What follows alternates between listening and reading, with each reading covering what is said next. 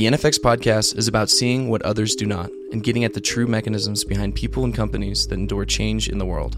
If you enjoyed this episode, let us know by leaving a rating and review and by sharing with friends you think should listen. You can also discover more content like other episodes, transcripts, essays, and videos by following us on Twitter at NFX and visiting NFX.com. And now, on to the show.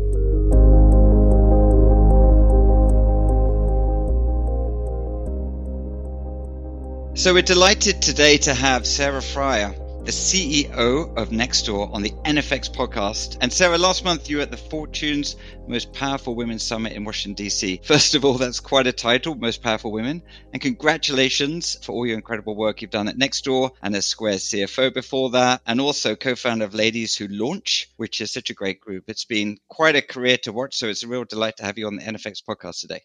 Thank you, Pete. And, you know, in some ways, it's a return the favor moment. Pete did an amazing conversation with my prod dev team. So now everyone's going to call you and want to do that with you as well. But just a phenomenal product person to talk to. Thank you for that as well. Oh, well, thank you. It's our pleasure. So, you know, the NFX podcast is really a way to give early stage founders and CEOs access to tactical and company building insights from amazing world class operators. And so let's start with you. You've had a, you know, an incredible career working across some of Silicon Valley's most famous brands, but you started your career, as I understand, as a finance leader. Um, mm-hmm. Um, and you've made this transition from a finance leader to a CEO of a major consumer company. And that seems you know, fairly unusual. And I'm curious if there are things in that journey that you've had to learn or, in fact, unlearn during the process. Yeah. And I actually would go back a hop because technically I started my career as an engineer. So I came out of college as an engineer, did my first internship on a gold mine in Ghana because my engineering degree was material science, or at the time it was called metallurgy. And so I feel like I started my career deep though in data and the way an engineer would think, like very logical, very kind of systems approach. And so, of course, as I got further into my career, I did make a pivot to McKinsey and then ultimately to Goldman on the finance side.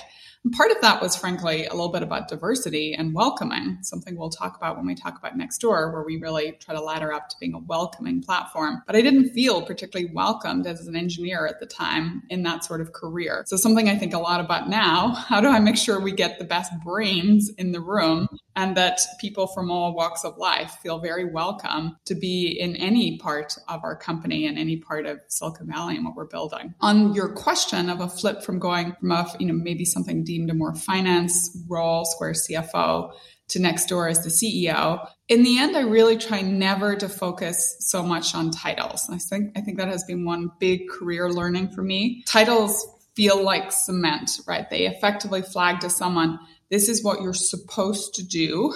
And then often people go off and look at other people doing that job and then they try to emulate that rather than going back to first principles. What are you really good at? What are you passionate about? What do you love to do? Where can you put that to work, right? Look for the gaps in your company or in the world. And can you build it as a business, right? Can you get paid for it, right? I'm talking about a framework called Ikigai now as I think about those four circles. But that has been the big unlock for me is not defining myself by a title or what people think think a job should look like, but rather really zeroing in on where the gaps are where I can have impact. I'm just curious to sort of build on that. If I mean, the world is and many sort of like you know you're on boards and you are like you know maybe one of the boards is like we need a new a cfo for instance and you kind of probably have or cmo you have a sort of like okay this is what the person likely should have done before they're doing this role and now clearly you know you've broken the mold. And how do you frame those conversations? Like how do you get hiring managers to not think about this is the sort of the mold that we should be hiring but look for other things? And if so what are those other things you look for yeah. So, what I tell my team and how I try to run my own hiring is I look for three things. I look for smarts first, actually loyalty second, and then I look for experience as a distant third. And I always say it that way because I'm very particular about it. What I mean by that is if you get smart people who are able to think broadly, they're good problem solvers, you know, often what people would term the kind of best athlete approach. But then you also look for people who have shown loyalty is my word for grit. They have stuck around. Like one of the things that is a red flag for me on resumes is people who have been at a lot of companies for approximately 18 months to two years because I think companies go through these cycles and jobs go through cycles where you typically start on a high, right? Otherwise, you wouldn't have taken the job. You're super excited. And about six months in, it's usually the depth of your despair because you suddenly realize all the stuff you don't know. It's actually quite hard and you're kind of slogging a bit. It's like having a baby, right? You're like, I haven't slept in six months and this thing still doesn't do anything. And then as you hit about 12 months, you come out the other side. And then typically you go through another cycle that looks a lot like that. And the people who hang on, who build a lot of, you know, today what I would call social capital in the organization, they learn how to get things done informally, not just formally. They are the people who really you want in your organization. Now, of course, folks younger in their career, you can't see, they've not had a chance to go to one company or multiple companies, but looking for things where they had to find that grit, that kind of loyalty to something like playing a musical instrument, learning a language, learning a sport.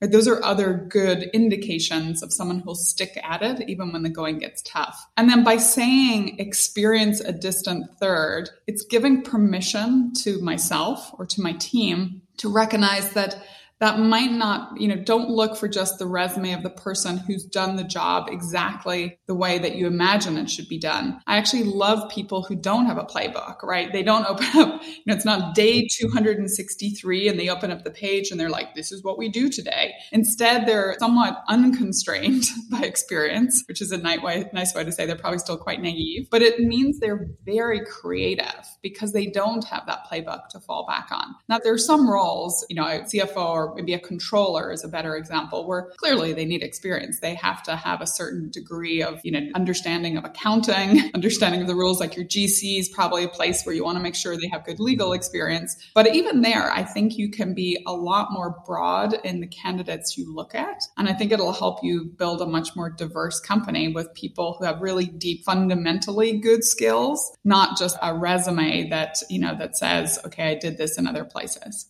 Yeah, that's terrific advice. And, you know, it's similar to the advice that we give in the sense that, you know, the experiences, you might think you're hiring someone who needs this experience. And then six months in, the world changes and the skills that they previously had are no longer relevant for the future. And so if you're focused on the kind of first two core things, then that's going to be the most essential foundation. And talking about big changes in the world, let's talk about Nextdoor. You know, you were CEO of Nextdoor, and then obviously the COVID pandemic hit, and you know, for many of us, it turned into an essential service. I'm curious, from your perspective, what were some of the biggest challenges and opportunities in leading Nextdoor through that period of growth and change? Yeah, so thank you for that. It definitely was a big shot in the arm to local, which of course Nextdoor our graph is a local graph. Nextdoor equals neighborhood. So as people needed more around them locally and recognized the power of that, Nextdoor kind of came into its own. If I go back a tick and just what does Nextdoor, why do people come to Nextdoor? So we are the place where you connect to the neighborhoods that matter to you so that you can belong. But it's really three things. They come first of all for trusted information. Nextdoor was founded on trust. It's a place where we really try to push off of other platforms out there, right? We ask you to be a real neighbor at a real location. You're not an avatar, you know, you're not a handle, you're a real person. The second reason they come is for local perspective. So their Nextdoor unlocks all that social capital of your neighborhood. So when you go and ask a question, you're truly getting the local perspective, not someone who's maybe traveled there for a couple of weeks, not someone who lives outside the community. And that's really valuable. If you think about a lot of the trusted questions you ask, like even asking for a plumber might not feel like a particularly high trust interaction, but that's someone who's probably going to come into your home.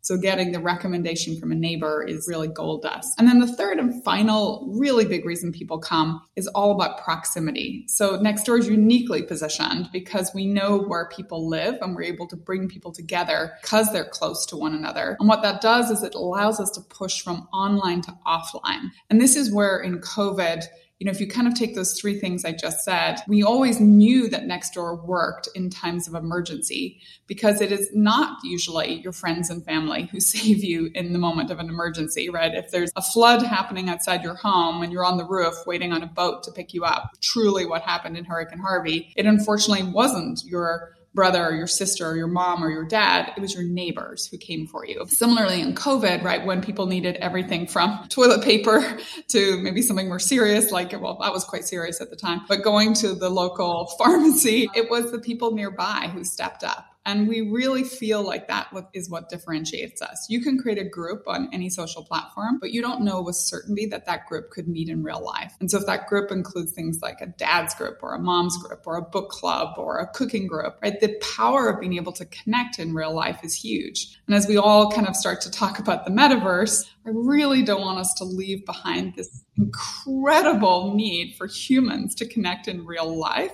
and how important that is for our society. So, long way to say, we had three core things that drove people to Nextdoor. The challenge of the pandemic was just the massive lift in DAU. We saw almost a 100% lift on almost a week over week basis. So, the platform had to stay up. There was just, you know, tactical, fundamental things that had to happen. There was the fear. My employees were concerned, like everyone else, what it meant for them, but they're very purpose driven. So, they stepped up and they met that moment. They built things like Help Map and Help help groups, like things we needed immediately. And so it was a wonderful moment of, you know, realizing we have this incredibly purpose driven company and these people in this moment are going to rise because this is what they showed up for. And it's, I'm curious. Um, I mean, a lot of companies went through uh, you as a kind of like a CEO, you as a family person, you as a friend, and then as the CEO. And, you know, I think it's, we're still sort of in sort of PTSD from it, but it's, and things are clearly not back to normal. But I'm curious, like, you know, how did you personally kind of navigate that? Were there any things that, you know, because pressure went up, as you say, like things doubled but everyone had all these things going on. Was there anything that you personally did that was, in retrospect, a critical thing enabling you to be a great CEO during that period? Yeah, in looking back, two words kept springing to mind transparency and empathy. I think you can't start to be, you know, it's always bad if you're starting something in the middle of an emergency. So there is a, no, I don't want to call it better lucky than good, but there's a moment where you're thankful for what you've laid as your groundwork, your foundation. I find transparency is always a good thing to have done in any situation because it takes down the fear factor, right? Even if the news is bad, when people aren't afraid of a ghost but can actually see the reality, I think that is a huge thing that a leader can do for a company or your company. So we've always been really transparent at Nextdoor. It was true when I was at Square. It was true even at Salesforce, where I feel like just getting information to all nooks and crannies of the organization helps. So we write a lot of things down. For example, at Nextdoor, people get the board materials before the board gets them because I want people to feel like an owner and to feel like there isn't some other conversation going on that they're not party to because that really raises fear. So I think transparency was key. And the second piece is empathy, like really trying to understand how our customers were feeling, how our neighbors were feeling, how all the stakeholders were feeling. And in the pandemic, that got hard because you couldn't go meet people in real life. Like pre pandemic, I went to every country Nextdoor was in. I sat down, I broke bread around tables with just neighbors and different communities. Through the pandemic, I've done that virtually. And so I would definitely say keep meeting with your customers. However, you have to do it and however kind of synthetic it can feel, still meet them because that's where your best insights are going to come from. But it's also where you develop that empathy. I think the final thing I would say is knowing yourself. So for me, exercise is key, getting out into nature. I know a lot of people have talked about it. It's really important to me. I grew up in the countryside. If I don't get green and feel like I'm in the middle of nowhere at least a couple of times a week, mentally, I know I can't perform. And so that, you know, again, you have to think a lot about not just your physical ability to perform, but your mental ability to perform if you want to be that leader, because a lot of people are depending on you and you have to lead from the front. And so we did talk a lot about mental health through the pandemic. We've talked a lot about it and how the platform can help people's mental health, but we really have to live that and you have to show that vulnerability yourself yeah, you know, having sort of been through the real estate crisis in 2008 and then sort of travel crisis in 2001 and really the eye of the storm, uh, the transparency piece is critical. And when you're anxious, you have all these fears, often kind of unfounded.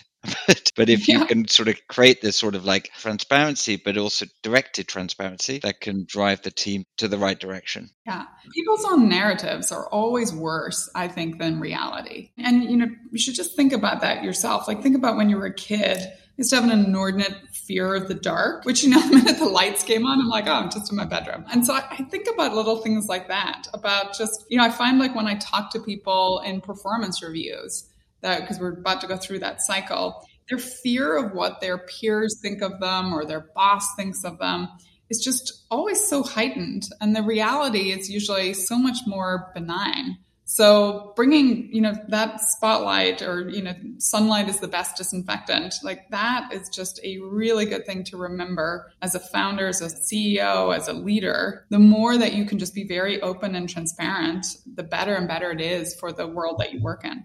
So you referred to Nextdoor as a purpose-driven company, and curious, how do you define that internally? And you know, and often, is there a, a metric or a north star that you use to to kind of measure that or keep track of that to help you drive product and growth? Yeah, so there's clearly the purpose statement of your company, right? In Nextdoor's mm-hmm. case, our purpose is to cultivate a kinder world where everyone has a neighborhood to rely on. And of course, every company has their purpose statement, you know, that often you put up on the wall. My learning on this kind of came as I shifted from Goldman over to Salesforce and worked for Mark and what I could see is that Mark had this incredible way of taking something like Salesforce automation tools, frankly, not really that, you know, what you get up in the morning to do, and turn it into like a movement, right? If you read like his, I think it's his first book, Beyond the Cloud or Above the Cloud, I can't quite remember what it was called, but you know, he talks a lot about this moment where he was in Hawaii and he's in the waves and he realizes that shifting to the cloud is this massive, you know, journey that he's on but it really becomes almost a, you know, a good and evil fight. And so he made you feel like, you know, on-premise software where Oracle became the kind of the example of the evil character and Salesforce was on the side of good and right. And so it was a learning to watch that in action because it allowed people to really almost feel their job was vocational, right? It goes back to that Ikigai framework. They could find a feeling that the world needed it beyond just that they loved doing it and they were good at it. When I got to Square, I saw that same pattern in Jack, right? We, I mean, if you really boiled it down, Square was creating a not particularly sophisticated point of sale system for small businesses, but we never felt that. We were on this journey of economic empowerment, right? We were on the side of the good, helping small businesses who would otherwise be discriminated against get on the system that didn't want them. Like you really felt this like zeal. And so when I got to Nextdoor, I mean, it's much easier because what we do is all about connecting communities, making communities stronger, more resilient. So I don't have to create such a big story around it, but it is so important that you're crisp on what is that purpose that people can really rally behind? And then that you're constantly showing the purpose in action. So this is where I actually think it is a coming together of storytelling, the power of qualitative pieces of your company. And then of course, quant, like you want to be able to measure it in all the ways we measure on social platforms. Like what's our growth at the top of the funnel? Like how many verified neighbors have we added? What's our weekly active usage? In neighborhood vitality, we look at things like how within a neighborhood is abusive content on the rise or is it falling? We would define abusive content not just as really bad things like discrimination, but even just hurtful things, right? Things that clearly when people read them, they don't feel kind. And that's again where the metric goes from feeling very quant to getting a little bit more blurred. But it's so important that we still hang our hat on something that speaks to vitality, which has this direct connect to kindness. And again, I think it's all just a loop of that means that you can hire people that really care about what you do and why you're doing it and I think purpose driven employees, I mean, they're amazing because it's not just a transaction. When it becomes transactional, it really becomes about what are you doing for me? Is my career growth happening and am I getting paid? It becomes so much more than that. And I think people do extraordinary things, you know, particularly in times of duress. Yeah, I read through your, I forget exactly what but maybe the Investor Day presentation. I mean, you're weaving it in and throughout the organization. The Investor Deck is full of narrative, I seem to remember, just storytelling and people and their lives and the experiences. So, you know, you're truly authentic, you know, for how you present the story to the finance guys to everything else. Yeah, even like one of the first things when I joined, I mean, I joined Nextdoor, I think on like December 2nd or 3rd, and we had a board meeting on December 17th. That's 2018. 2018. And we had a board meeting on December 17th. So it was quite an extraordinary two weeks. But even the materials, like I changed them immediately to start, like if only you could see, but this is a podcast, right? The first page of our board pre read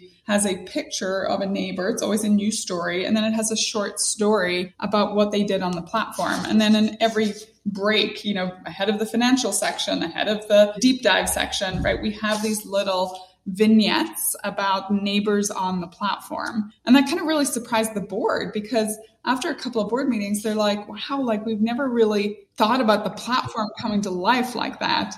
Similarly, the office was a very Silicon Valley office, but there were like no pictures of just people, like of what we did. One of my pet peeves, like I wanted to see the sales deck. I'm like, okay, Salesforce, when you go out and talk to advertisers, show me what you're showing them. And, you know, I couldn't even get past the cover page because the cover page was this picture of like a cul-de-sac of houses with no people. It's literally growing up in Northern Ireland, very religious. We always talk about the rapture, which no one knows what that is, but it's this idea that, you know, everyone who's worthy has now disappeared up to heaven and the rest of us are all left behind. There's no people. I'm like, oh my God, like the rapture happened. Like, where do all the people go? And so I wouldn't even let them start to present. I was like, please go away let's add back the people because this is what we stand for. And so they had to go away, restart, you know, get another meeting on the calendar to come back to pitch me their pitch, which, you know, changed, you know, dramatically in terms of suddenly you started to see the, the storytelling coming through. And I learned this, by the way, as an analyst. So when you're a research analyst, you do this thing called the morning call. So you have approximately one minute to pitch a stock to the entire sales force of, you know, at the time I was at Goldman. And, you know, you can give them the, you know, you always start with this is Sarah Friar. I'm on the morning call to pitch a buy on, you know, pick a company on Salesforce. And you want to close with that and you want the price target. But in the middle, you can get into a whole bunch of technical stuff, or if you just tell them a story. Like last week, I was with the CIO of Merrill Lynch. One of the biggest bear cases on Salesforce is that financials will never move their data to the cloud. They'll always stay, you know, in their own data centers. I talked to the CTO and he's moved everything and it's moving, making Merrill faster. They're making more money, da da da da da. You ask a Salesforce person like three weeks later, why buy Salesforce? They actually remember that story they will not remember any of the technical stuff you gave them. Like human beings are wired to remember stories. They're not particularly wired to remember numbers, like unless they're just a number freak. Like I love numbers. I love remembering numbers, but the vast majority of people don't. And I think that's something for founders to think about whether you're pitching for money, you're pitching for a customer, you're pitching for a partner. There's just tremendous power in the story of your company and don't lose that because that's also then the thing that gives it purpose and feeling and meaning. You're listening to the NFX podcast. If you're enjoying this episode, feel free to rate and review our channel and share this conversation with someone you think would benefit from these insights. Follow us on social at NFX and visit NFX.com for more content. And now, back to the show.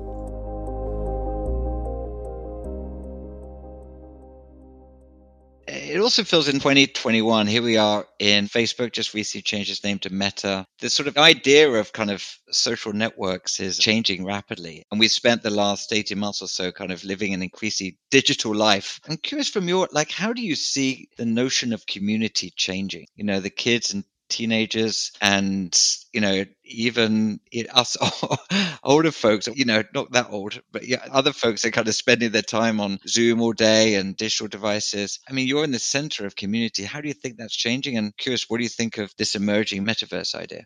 Yeah, I mean, so first of all, I really, I mean, if you leave with one thought, moving to the metaverse is not going to be good for our health. It's not going to be good for our physical health, mental health. It's not going to be good for our communities. It's not going to be good for our society, for the world, right? I think all of these things are deeply interconnected, right? When we become more individualistic, it's all about I, not we. We stop caring about everything around us. And that's what I think leads to these intractable problems like global warming, for example. So it's not that I am anti technology. I'm a massive fan of technology. Built my whole career around it, but I think it's a balance. You can't lose that power of human to human. Now, what I see happening is you know, we do a lot of insights on the platform. And so I think the good news is vast majority of people are coming to a realization that community is really important, right? 73% of the neighbors we survey say that actually their neighborhood is their most important community in their lives. And that's a big, you know, if you look at kind of a meta trend, we've lost a lot of faith and trust in typically institutions like government,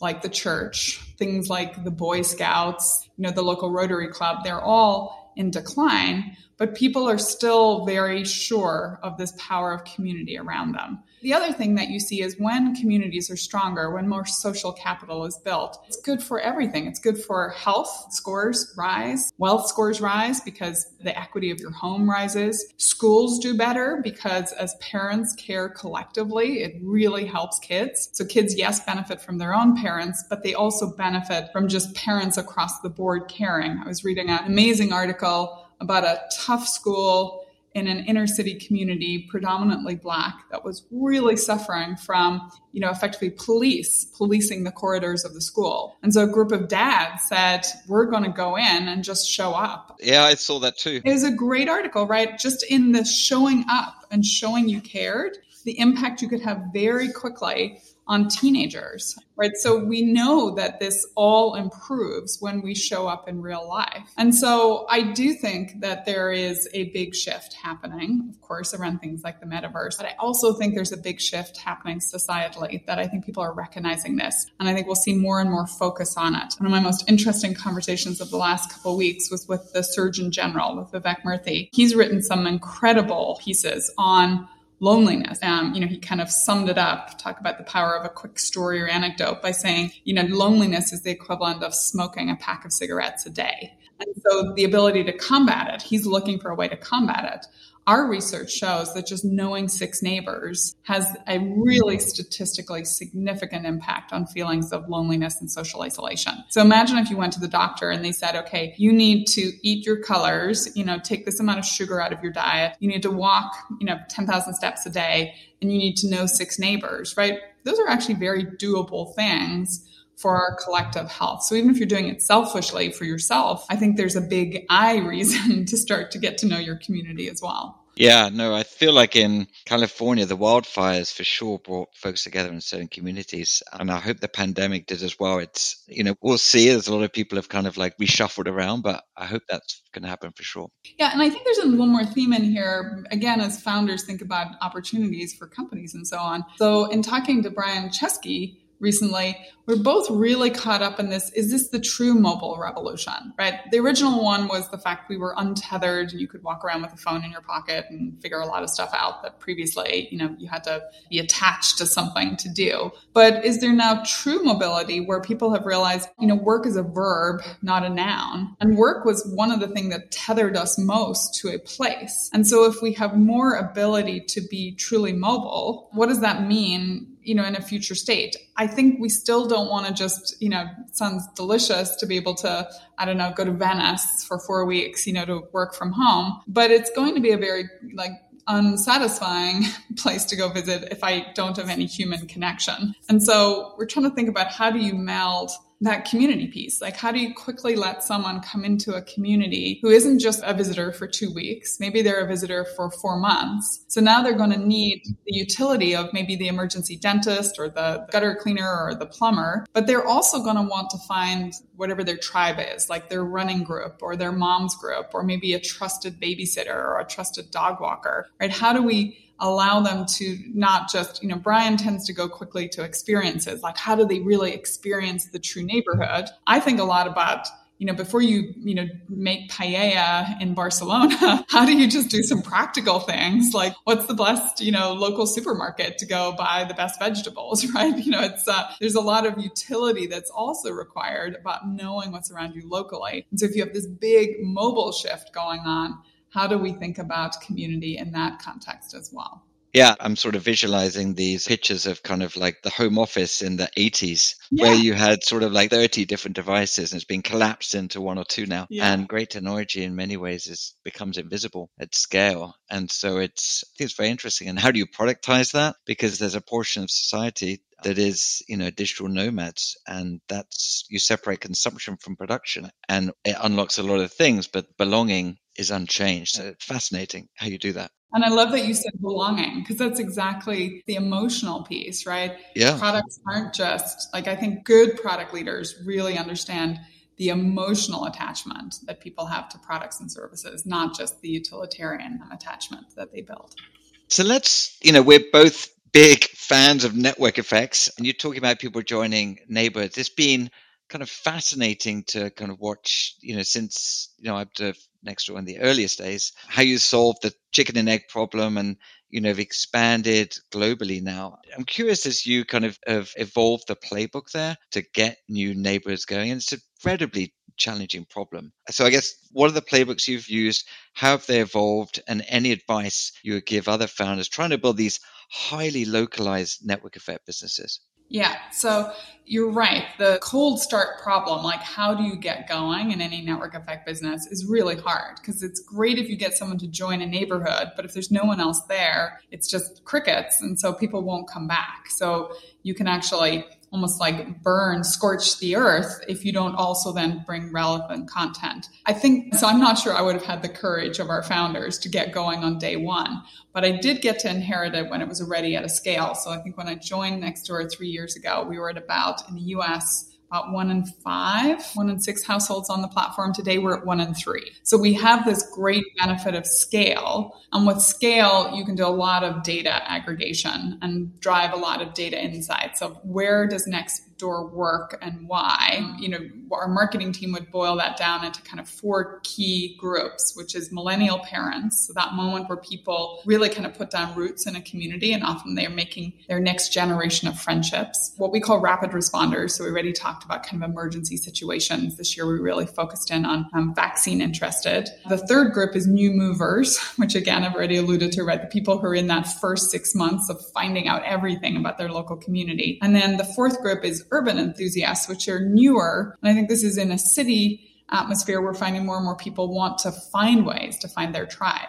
So I talk about those as both a pure quant exercise and then a qual is now when we go to a new country, for example, or a new city, we quickly map the city. You can always find a lot of demographic data. And then we look for patterns of places that we know Nextdoor naturally tends to thrive. So that's where you kind of use big data to tell you, okay, where do you go first? But from there, it kind of then flips to the other side because you still just need a person. You got to go find that first community activist. Sometimes it's a public agency who really, they tend to get it very quickly because often they're trying to build this internally. Like, how do they find a distribution mechanism to their constituents? Big social media doesn't really work for them because when you put it on Twitter or you put it on Facebook, it just goes broad. It doesn't go, you know, surgical to your constituents. Bottoms up is hard to do. They often have email lists. So they tend to understand very quickly. So you're trying to find a couple of folks who understand, and then you kind of have to help them light the fire. We do it initially through what we call neighbor to neighbor invitations. So, you know, you kind of find the first node on the network. They'll invite a hundred people. Often they'll already have a mailing list you get those people to come in and join and then they invite 100 people and so that very quickly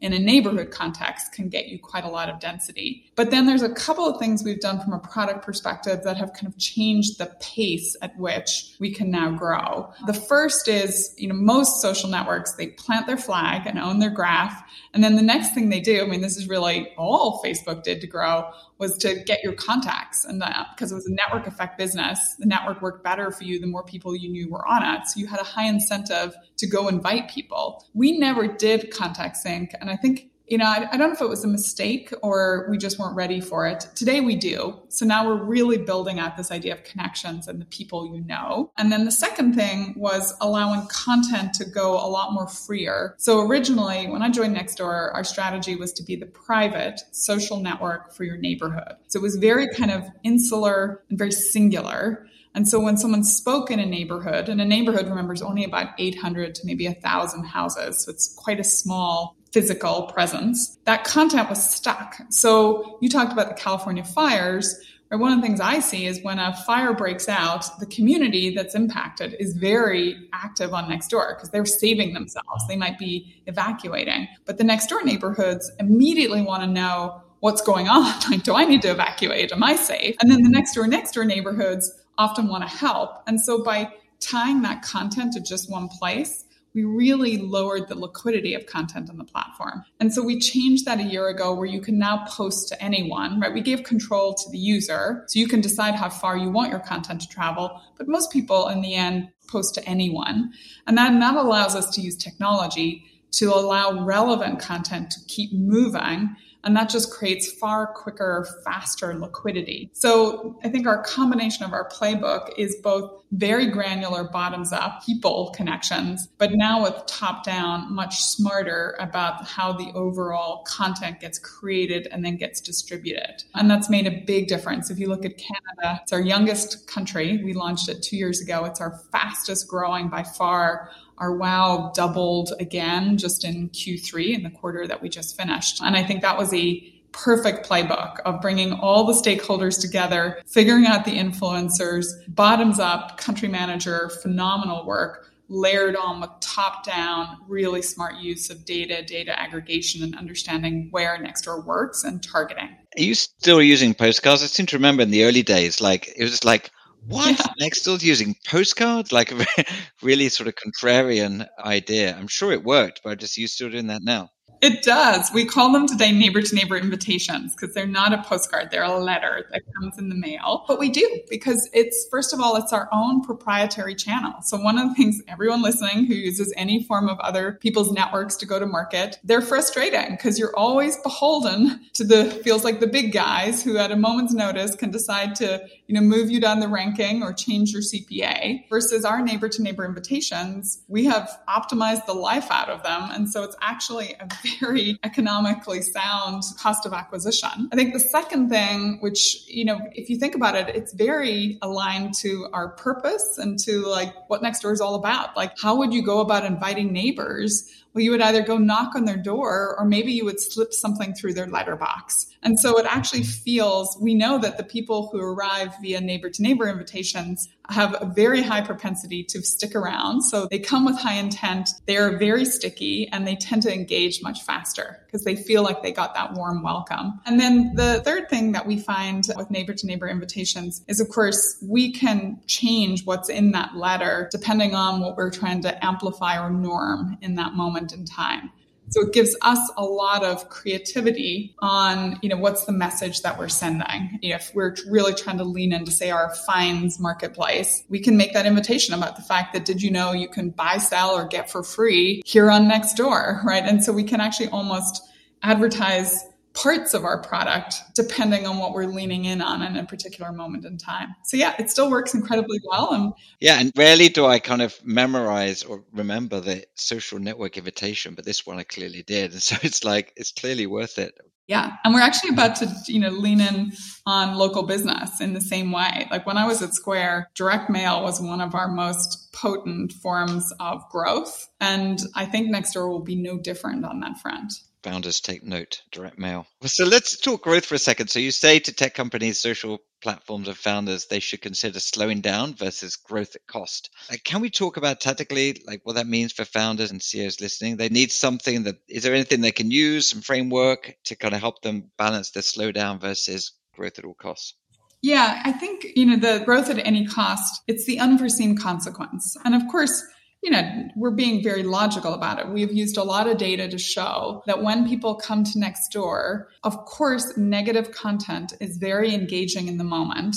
But over a longer period of time, it really causes people to disengage because they're left with a feeling of this is not a group I want to belong to, or even like a disappointment. Oh my goodness, I live here and these are the people that live around me. So it's good for our business, frankly to build a much more vital network up front. So it's founded on you know good data that is a business reason. I think that's number one that needs to be said. I think the second thing is going back to our purpose right? It feels very antithetical to be amplifying very negative things going on just because it benefits us and we can sell against it. One of the things i find as a founder we spend a lot of time collectively thinking about all the new things that we can do and getting super excited to launch the next product or the next feature. But one of the things i took away from working in fintech is that at that moment where we were about to launch the product, we would actually get the same group of, you know, completely amazing individuals together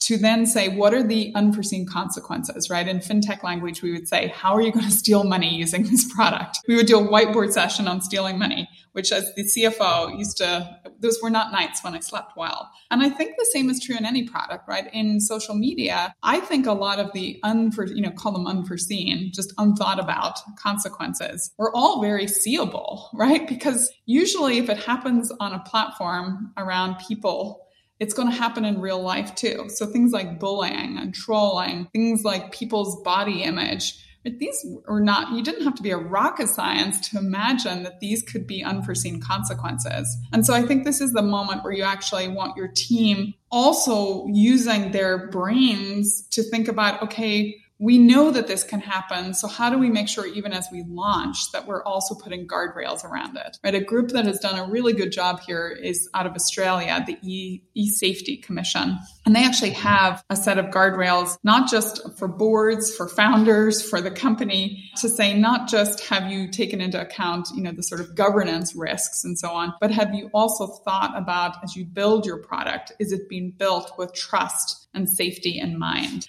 And so that's really what I mean about not just growth at any cost. It's about thinking about what's further down the line. And by the way, like with the metaverse, I feel the same way, right? At its extreme, we know exactly what the consequences will be, right? Lack of human to human contact, lack of social capital being built, people only caring about themselves, right? Think about how much time I, as a parent, spend trying to make sure my son doesn't play Xbox all night, right? And I want him out there physically in the world, right? Experiencing nature, playing with his friends. And so if we care about that, you know, one on one with our family, why don't we care about that, you know, in a broader context with all of our customers? So I just think there's so much that we should be accountable for here. We're not going to be perfect. We're going to make mistakes, but bring in the people who are the naysayers, the people who will criticize you, the people that will say, well, not good enough, because I think you need those voices around the table as well. Yeah, I've seen some companies. I mean, it's a very tactical thing, but using it rather than a post mortem,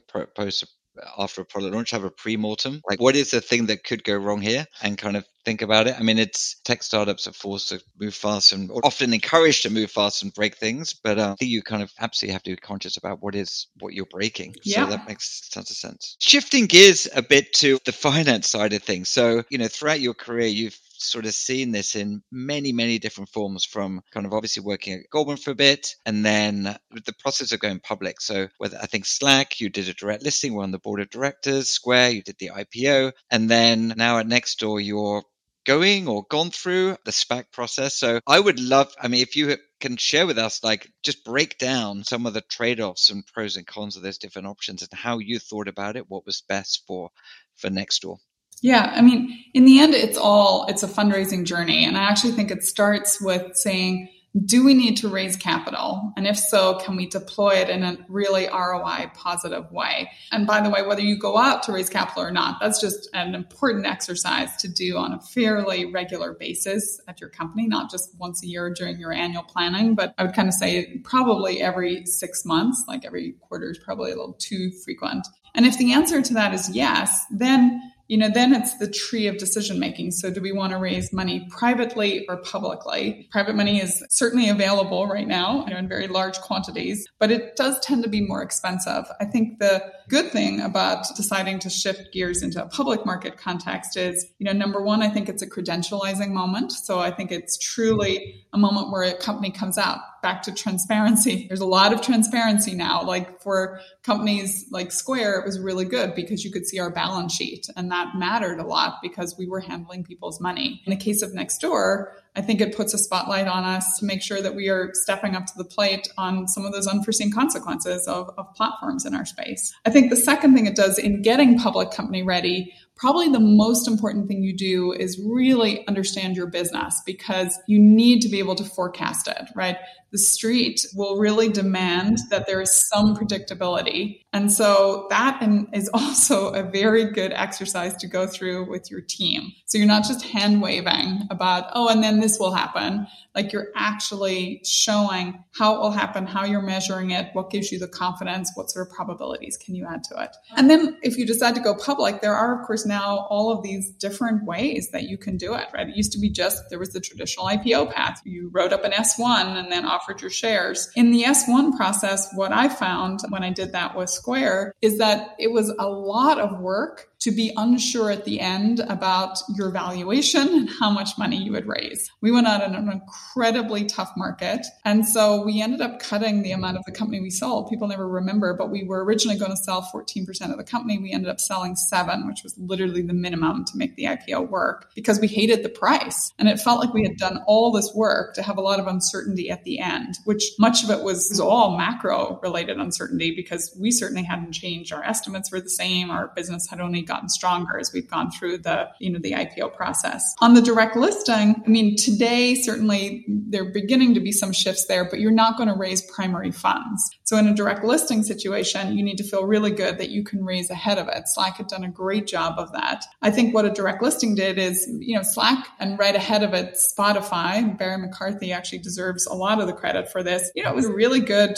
PR moment because there was just so much conversation about this whole direct listing thing that it got Slack on the roadmap of the investor community, which then kind of tends to propagate out into the enterprise community. And those were our customers that we were trying to persuade, hey, this is a whole new way to think about how work happens, how you collaborate. Pre the pandemic, I would have died without Slack, but it wasn't an accepted thing. I think for Nextdoor, the reason we chose the SPAC route was, you know, first of all, there was clearly, you know, a bit of a demand supply imbalance in the market, which we were able to take advantage of because there were lots of funds looking for targets. Second, what I really enjoyed about it was the ability to meet and talk to investors over this much more extended period of time. So unlike the IPO process where you do a whole bunch of work behind the scenes and then you do this mad dash IPO roadshow that is exhausting where you meet with, I don't know, 50 investors over a week and a half, two week period, maybe even more. It's nuts. Actually, it's more if you think about like the group lunches and so on. You're probably meeting 200, 300 investors over a two week period. I went through that and it was horrible. It's totally horrible. We went through, you know, in the SPAC process, we probably met the same number of investors, but we met them over a six month period, which actually allowed us to get a lot sharper on our story, how we positioned it. We did an investor day where 750 people were able to tune in. We did an analyst day. It's just felt like a much more well paced way of building partnerships. And then, of course, we have price certainty because we set our price back in July. So we kind of know what the goal is that we were running to. And so that took down a lot of the stress. I mean, of course, there's still the stress of how your stock will trade. And when we flip our ticker on Monday KIND on the NYSE, right, then the stock will trade to fundamentals. And, you know, my job is to keep reminding the company that, you know, in the short run, the market is a popularity machine or a voting machine, but in the long run, it's a weighing machine. And I think that's an incredibly powerful quote from, you know, the grandfather of all investing, Bill Graham, about remembering that you have to control what you can control, which is the fundamentals of your company, the growth rate of your company. Are you doing the right thing in the world that customers want? And that's, you know, where stocks will trade to over multi-year periods. But don't look at a stock over a month, a day, a month, a quarter. Then it's just about, you know, more buyers than sellers or more sellers than buyers on a particular day. Well, Sarah, I think on that note, what a terrific conversation we've had. It's so insightful from, you know, deep community building to going public. So we'll be watching keenly at the growth of Nextdoor. So it's incredible to have you on today. So thank you so much. Thank you so much, team. I appreciate it. At NFX, we believe creating something of true significance starts with seeing what others do not.